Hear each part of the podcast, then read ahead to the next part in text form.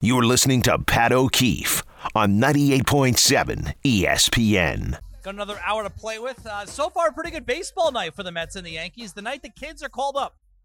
2 Major League debuts for the Yankees, 2 base hits in first at-bats, Austin Wells and Jason Dominguez. Dominguez, a 2-run homer to left field. His second at-bat, he lined out to left. And for the Mets, Ronnie Mauricio, a double in his first Major League at-bat. Brett Baty back in the bigs. He's batting 8th.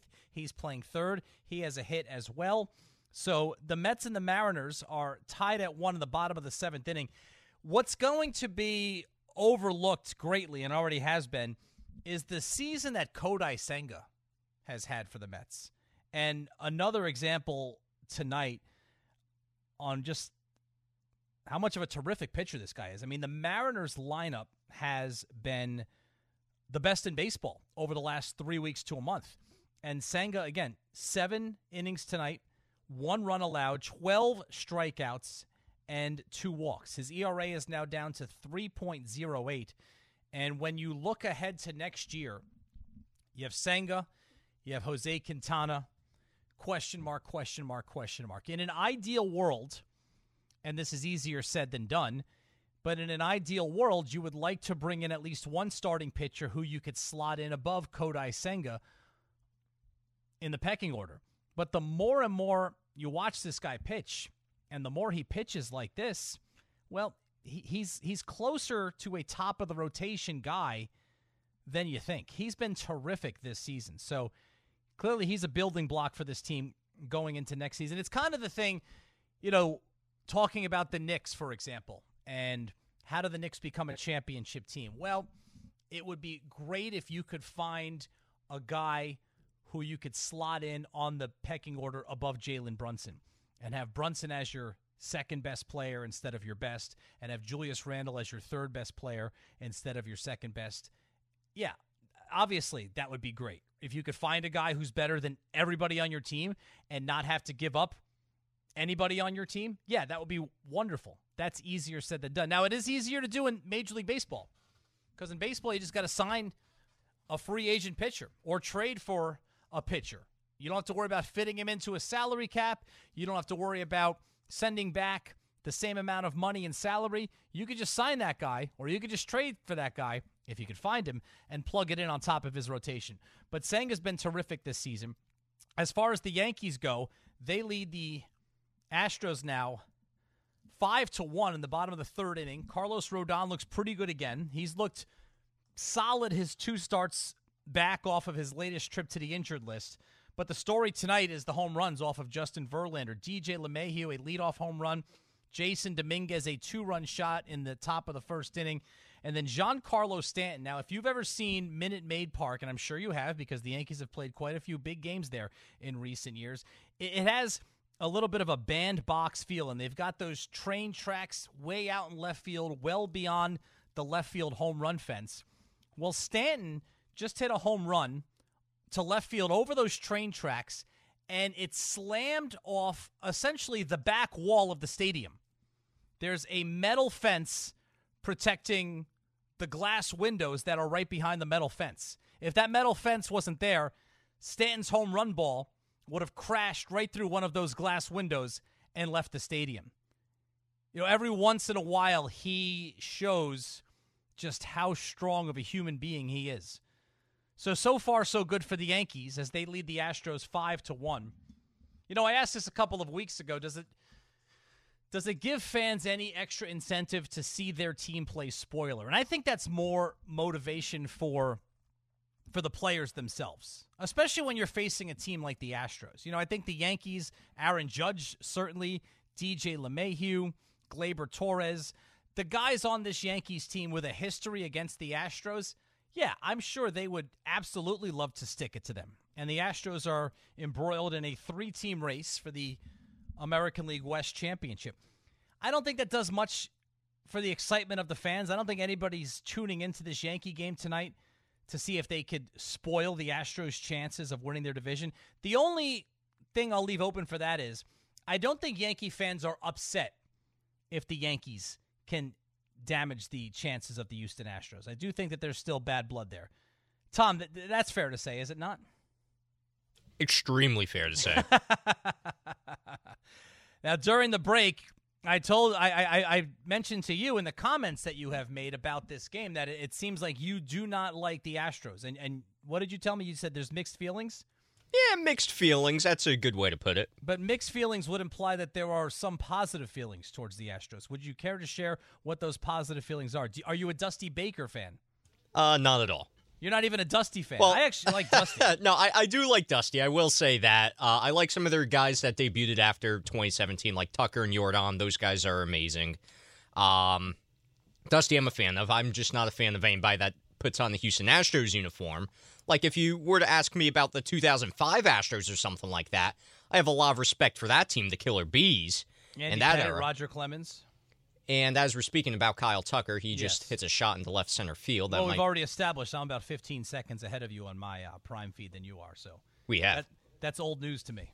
No, of course it is. The Kyle Tucker RBI double. So it's 5-2 now as Tucker brings in a run. It does nothing to you that, look, 2017 is what it is. I do believe that they cheated. I don't know that the Yankees would have won the World Series in 2017. I don't know that the Yankees would have beaten the Astros in 2017, but I do believe that the Astros cheated, and it's unfortunate that they cheated and won a World Series. But the fact that they continue to win, they continue to get to World Series and win World Series, that doesn't, in your mind, lessen the impact of whatever cheating they did in 2017? It does, because you know what? You got to move on from it at some point, and you can't use that as a crutch against the Astros entirely, especially after the fact that they just keep dismantling the Yankees on pretty much every single run that they make. So, I mean, clearly they have, quote-unquote, a dynasty going in the works, if you want to count the first championship. They've got something great, and that, honestly, you got to respect that they've moved on from that. But I'm still going to hate the Astros for as long as they've got some of the current guys that were a part of that team on their roster. Once they're gone, then most of my hate will probably dissipate. They were punished for cheating in 2017, the same year they knocked the Yankees out of the ALCS. And then in 2019, there was that whole thing with Altuve hitting the walk-off home run in Game 6 to end the ALCS and him telling them not to rip off his shirt. And some people thought he had some sort of a buzzer underneath and was cheating again. The one thing I'm pretty certain of is that there was no cheating going on last year in the 2022 ALCS. No, there wasn't cheating then at all. And I believe there was cheating in 2017, that Jose Altuve home run with the button. I'm skeptical on that, to be honest. But, I mean, the cheating definitely happened. It stings, but you got to move on at some point. Well, when you get punished, caught, and punished for cheating as they were in 2017, it leaves you susceptible for rumors and innuendo like the 2019 thing. Because I agree with you. I don't know what, if anything, that was. All I know is he ended that series with that walk-off home run off of Aroldis Chapman, and Chapman the following year served up a damaging home run against Mike Brasso and Tampa Bay. That was the game-winning and home run in Game 5 of the ALDS. So I put that more on Chapman. All right, let's go back to the NFL now and talking a lot about the Jets and the expectations for them. Here's how I see the AFC shaking out. I look at the AFC East, and I think they put 3 teams into the playoffs. And the question is, well, who doesn't make the playoffs? Well, for me, the team that doesn't make the playoffs in the AFC East is the Miami Dolphins. And they could also win the division, and I wouldn't be totally shocked. I think it's mathematically possible now with the extra wild card team the last couple of years. And, in fact, the NFC East almost put the entire division in the playoffs last season. But it's very, very difficult to put all 4 teams from the same division into the playoffs. So as I'm looking at the teams that I think are going to get in from the AFC, I've got to leave one out in the AFC East. And to me, it's Miami. And for me, the biggest reason is, well, it's twofold. From the Miami perspective, I'm just not certain that they're going to get a full, healthy season out of their quarterback. If you can guarantee me that they will, then I put them in the playoffs. But I'm not even close to certain that they're going to be able to do that. And then the other thing is New England. And everybody has written off New England. Last year, they missed the playoffs. However, if you remember that ridiculous ending against the Raiders when they were lateraling the ball around and they threw it away and they handed the Raiders a victory. If they had just won that game, they would have made the playoffs.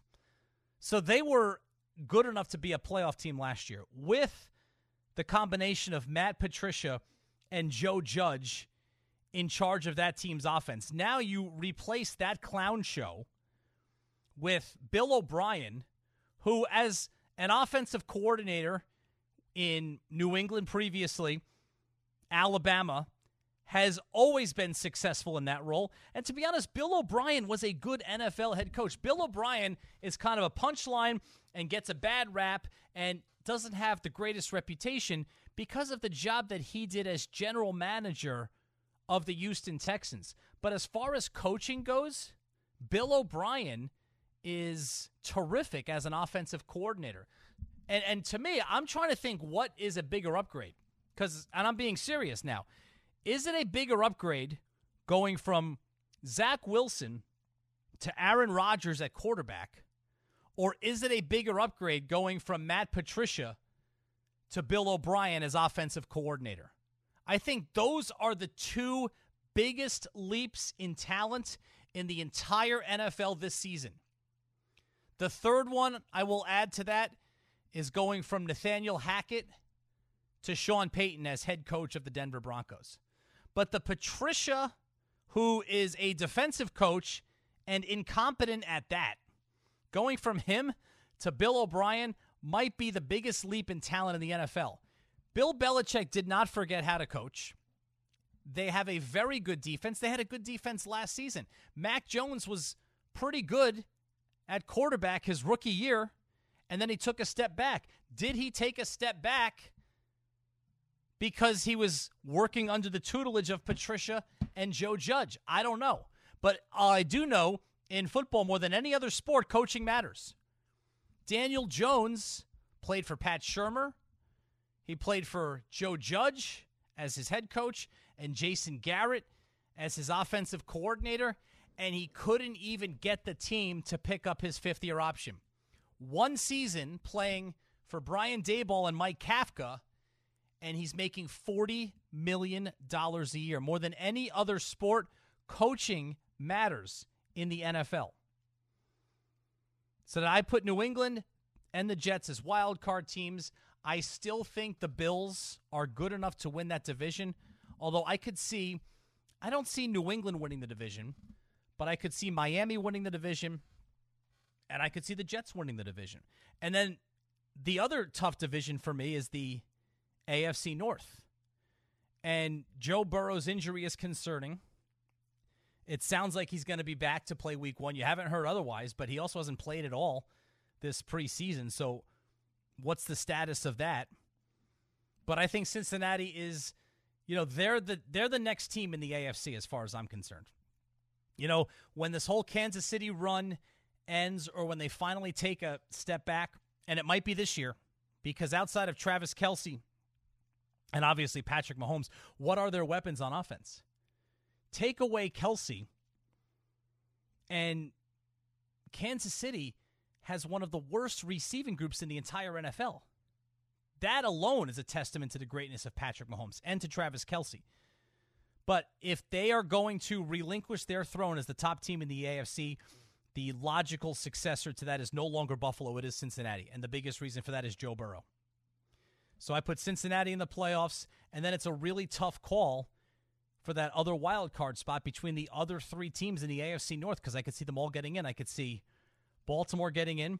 I could see Pittsburgh getting in. And I could even see Cleveland getting in if Deshaun Watson. Look, the last time Deshaun Watson played a full season, now this is before all the legal trouble and before missing essentially 2.5 full seasons. But the last time he played a full season, he was a top 5, top 8 quarterback in the entire NFL. He's still in his 20s. Does he still have that level of play in him? Does he have 85% of that level of play in him? Because if he does, the Browns can be really good also. But at the end of the day, I go Cincinnati winning the division, Baltimore as a wild card, Jacksonville winning the AFC South, and Kansas City winning the AFC West. And those are two very easy choices for me. So Buffalo, Cincinnati, Jacksonville, Kansas City as my division winners in the AFC, with the wild card teams, the Jets, the Ravens, and the Patriots. Thoughts on that? Who did I get wrong? Who do you disagree with? 1-800-919-3776. Also, we'll go through the NFC and expectations for the Giants here on 98.7 ESPN New York. You're listening to Pat O'Keefe on 98.7 ESPN. Ronnie Mauricio, a two-hit game in his Major League debut with a double in his first at-bat, followed by a single. So he's 2 for 3. Brett Baty is 1 for 3. Francisco Alvarez, a much-needed base hit for him. He is also 1 for 3. So the Mets and the Mariners in a game that's Seattle, well, they're all important for the Mariners down the stretch in that three-way race atop the AL West with the Astros and the Rangers. They're tied at 1 in the bottom of the 8th inning, bottom of the 4th inning in Houston, and the Yankees already have 3 home runs, and they lead the Astros 5-2. Going through my NFL predictions, Buffalo, Cincinnati, Jacksonville, Kansas City, winning the divisions in the AFC with Rodgers and the Jets, along with Baltimore and New England as the wild card team. So you look at those quarterbacks. You got Allen, you got Rodgers, Burrow, Jackson, Trevor Lawrence, and Patrick Mahomes. That is 6 top-flight quarterbacks of the 7 that I think will get to the playoffs in the AFC. 1-800-919-3776. Back to the phones. Danny on Long Island. Hey, Danny. Good evening. Here we go. Let's get ready for some football, finally, after the summer of baseball from hell. But I disagree with your prognosis on the Patriots. I'll tell you why.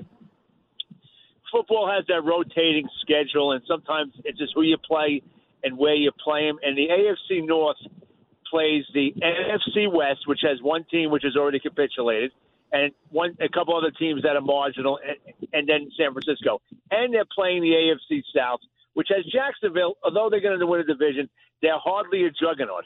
So those are 8 games that Baltimore and Cincinnati and maybe even Pittsburgh are not afraid to play, with the exception of San Francisco.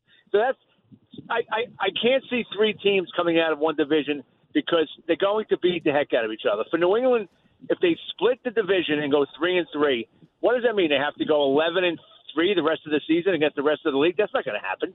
They're not good enough. I don't think Mac Jones is good enough.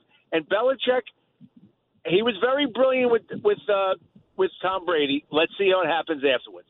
All right, so who do you take out? Who do you put in? You don't think 3 AFC East teams make it, Danny? Do you think 3 teams from the AFC North? Because listen, I don't disagree with your premise on the schedule for the AFC North. So if you put 3 teams in from that division, who would you put in? Oh, I doubt that 3 teams can make it from the NFC North, because if the Ravens and Cincinnati both win out and have good records in the division, the same situation would exist for the Steelers. If the Steelers go 2-4 in the division, or 3-3, you then have to really almost run the table outside of your division, and it's very hard to do. So I look for a team to jump up, maybe the Denver Broncos this year, somehow get it straightened out. Listen, we're leaving out the Chargers, by the way. I mean, the Chargers are the team that I think are more likely to make the playoffs rather than a 3rd team in the AFC East. I mean, you cannot compare the Patriots roster with that of the Chargers. I don't believe in the coach. I also don't believe in the coach of Buffalo. I think he's a big reason why you're correct in diagnosing as Cincinnati to be the next great team. I think Buffalo, if they don't make a serious playoff run this year and get to the Super Bowl, I think he's fired, because that team is undisciplined and their quarterback plays like he's still playing college football. They have to break him and make him a drop-back passer who runs when needed, not when he wants to. Danny, thanks for the call. I agree with that, right? But he's also still the highs of Josh Allen are higher than most. On any given day, he's the best quarterback in the NFL. So I still think that Buffalo, because of Josh Allen and despite his deficiencies, which our caller not unfairly pointed out, I still think that they're the class of the AFC East, but the gap is certainly closing on them. You said that the Chargers have a better roster than the Patriots. I 100% agree. The only thing I'll say about that, one is coached by Brandon Staley for now, and then the other is coached by Bill Belichick. That's the end of the story for me. The Chargers thing is a disaster. That this guy, I'm almost rooting for them to not make the playoffs, because the coaching in LA for the Chargers has been so inept that I'm tired of watching this guy coach football games. And I'm also not one of these people who has put Justin Herbert among the top 5 quarterbacks in the NFL. He throws a really nice ball. He's put up some really good numbers. He's got a good demeanor about him. He's played really well ever since he took over the starting job for that franchise. Can he win something? At a certain point, right? At a certain point, if you're going to be considered a top quarterback, and he's always lumped in with Josh Allen, who's been to playoffs after playoffs and has gotten as far as the AFC Championship game. Joe Burrow's been to a Super Bowl. Patrick Mahomes, we know. Lamar Jackson has been an MVP. Trevor Lawrence even won a playoff game last season. Joe Burrow is always listed. It's like Mahomes, Allen, Burrow, and then the next one named is Justin Herbert. Why? He does not belong in that group. And maybe it's because of the head coach. I don't know. I'd love to find out. But I need to see Justin Herbert do something. So I don't think the Chargers make the playoffs this season. You know, there's always one of those teams where everything goes wrong. Everything goes wrong. It's just the season, like our last caller said, it's the baseball season from hell in New York. Every year there's a team that has the season from hell. And it's a team that was supposed to be pretty good, but then by the end of the season, because of injuries and losing close games and happenstance, they're out of it. Last year, Tennessee was one of those season from hell teams. I mean, look at the way their season started. Blowing that game against the Giants, missing a last-second field goal, and then by the end of the year, because their division was so lousy, they still had a chance to win the division, and in the biggest game of the year, they had to start Josh Dobbs. That is the season from hell. In the NFC last year, who had the season from hell?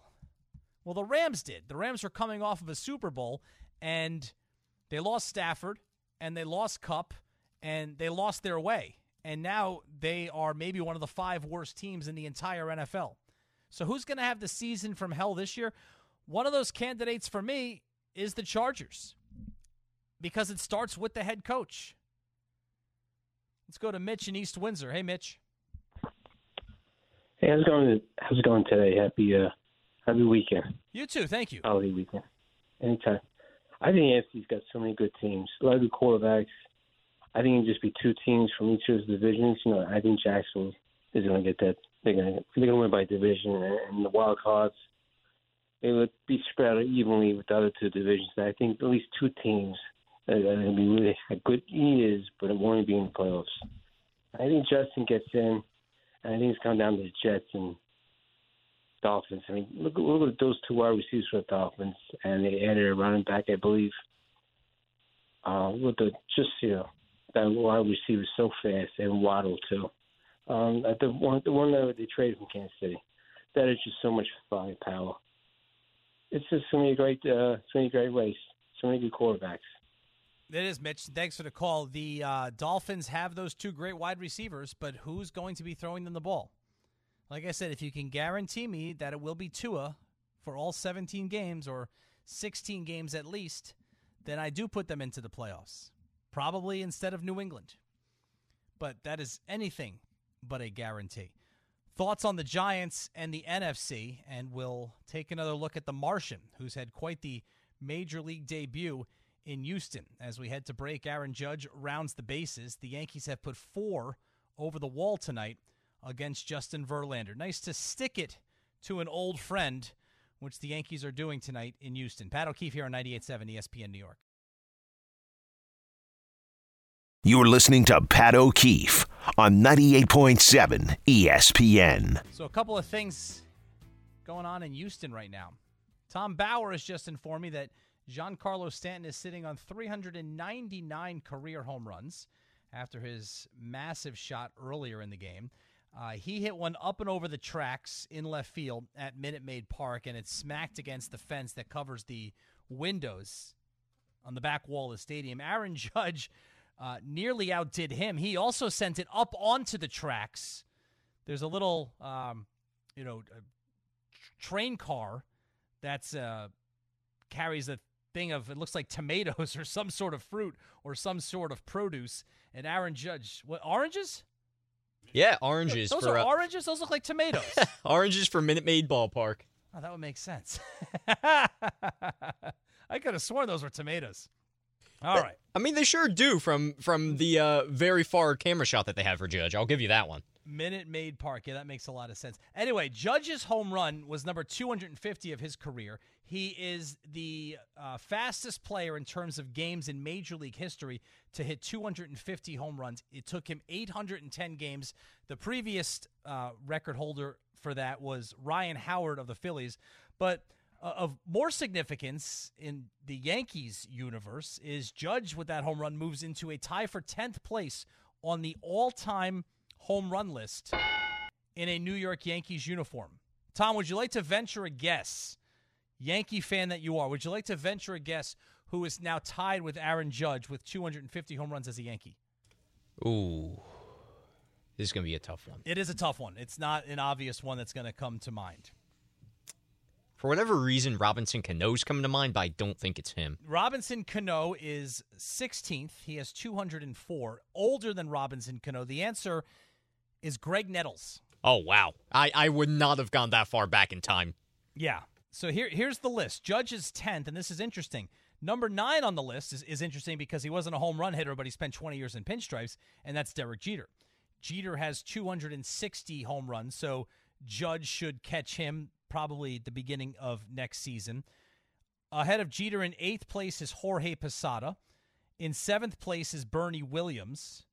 And then in 6th place is Alex Rodriguez with 351 home runs as a Yankee. And then the top 5 on that list are, you know, the immortal Yankees. It goes from 1 to 5. It goes Ruth, and then Mantle, and then Gehrig, and then DiMaggio, and then Yogi Berra, number 5. But Aaron Judge has now moved into a tie with Greg Nettles for 10th place on the Yankees' all-time home run list. All right. Mets, by the way, took a lead on the Mariners in the bottom of the 8th inning. Are they going to the 9th there yet? I do not have Apple TV+. Yes, they are in the 9th. Drew Smith is on to try and close the game out for the Mets. It's a 2-1 game currently. Okay, against a red-hot Mariners team that's embroiled in a pennant race for the AL West title. 1-800-919-3776. So we talked a lot about the Jets' expectations, predictions for them. The Giants' schedule, tougher than last year, but the Giants are better than last year. And there's really not a lot of competition in the NFC. The NFC is so vastly different in terms of the level of competition from the AFC. So I go through the Giants' schedule where I see the Jets as 11-6. I see the Giants as 10-7. And for the record, the Jets-Giants game in the middle of the season, I gave that win to the Jets because I think the Jets, are the better team heading into the season. And yes, I know that's a Giants home game, but they're both playing at MetLife Stadium, obviously. I pencil the Giants in at 10-7, and I do think that is good enough to once again get into the playoffs out of the NFC. And just like I have 3 AFC East teams going to the playoffs, I have 3 NFC East teams going to the playoffs. For me, the Eagles are still the best team in the division, but Dallas is a playoff team. The Giants are a playoff team. As far as the NFC North goes, it's not that I'm buying into the hype. I just liked the way that the Detroit Lions finished the season last year. And at the beginning of last season, when they buried themselves, they lost a bunch of winnable games. That was a team that probably should have gone 10-7, maybe even 11-6 last year. They were good enough to do that. They didn't, but the way they finished that season and the way the quarterback played, they got a lot of talent around him. If he can continue to play at that level, I like the Lions to win a very winnable NFC North division. And I have the Vikings as my 3rd wild card team. Now, I know everybody's expecting the Vikings to take a huge step back, and they will take a step back. They were 13-4 last year.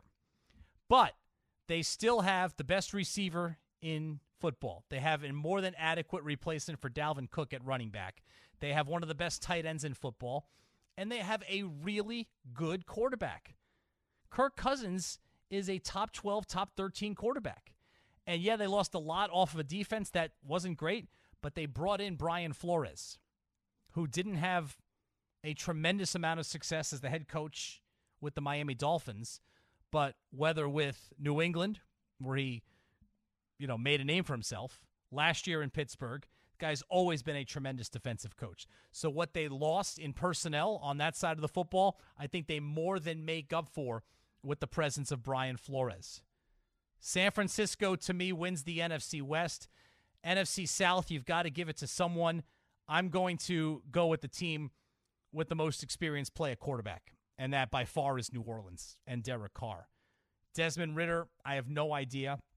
I wouldn't be shocked if they won the division. I can't see Tampa Bay winning the division unless Baker Mayfield turns it back to 2020, and the Carolina Panthers might be the worst team in the NFL. They have very, very little talent around Bryce Young, and he has a long way to go. So the team for me in the NFC that I think a lot of people are buying and I'm taking a step back on is the Seattle Seahawks. A lot of people think that the Geno Smith renaissance last year was sustainable, and not that he's going to go back to the guy who played for the Jets a decade ago. I just don't think that was – I think that they won a lot of close games. I think they played over their heads, and I don't see them sustaining that level of success this year. So I have the Giants at 10-7. I go Philly, Detroit, New Orleans, and San Francisco as my division winners in the NFC, with Dallas, the Giants, and the Vikings as my wild card teams. 1-800-919-3776. Let's go to Buddha in the Bronx. What's up, Buddha? Hey, Pat. What's going on, bro? How you doing? Good. Listen, I totally agree with you about the assessment of Bill O'Brien as a coach or offensive coordinator. And I also agree with you, Justin Herbert. I mean, listen, I watch a lot of college football, and not only has he not won big games in the NFL, he hasn't won big games in college. I mean, at Oregon, I mean, every time they had one of them primetime games on, I mean, the Saturday evening, he always came up small. I mean, not in stature, but in production, he reminds me of Tony Romo. He's going to put up good numbers during the regular season, but he's not going to, he's not going to provide you with what you need in the playoffs. That's just my humble opinion. The Romo comparisons. The Romo comparison's a good one because, like Romo, he looks good doing it. Like, Romo was fluid. He was an athlete. And same with this guy. He looks good doing it. And I do think that style points, when people are formulating their opinions, I think style points play into it. Yeah, I mean, I just like production in big spot. I've yet to see him. Like I said, he's been in the NFL, 3-4 years? He was in college for 4 years. I can't give you his signature moment in a big game. I just can't.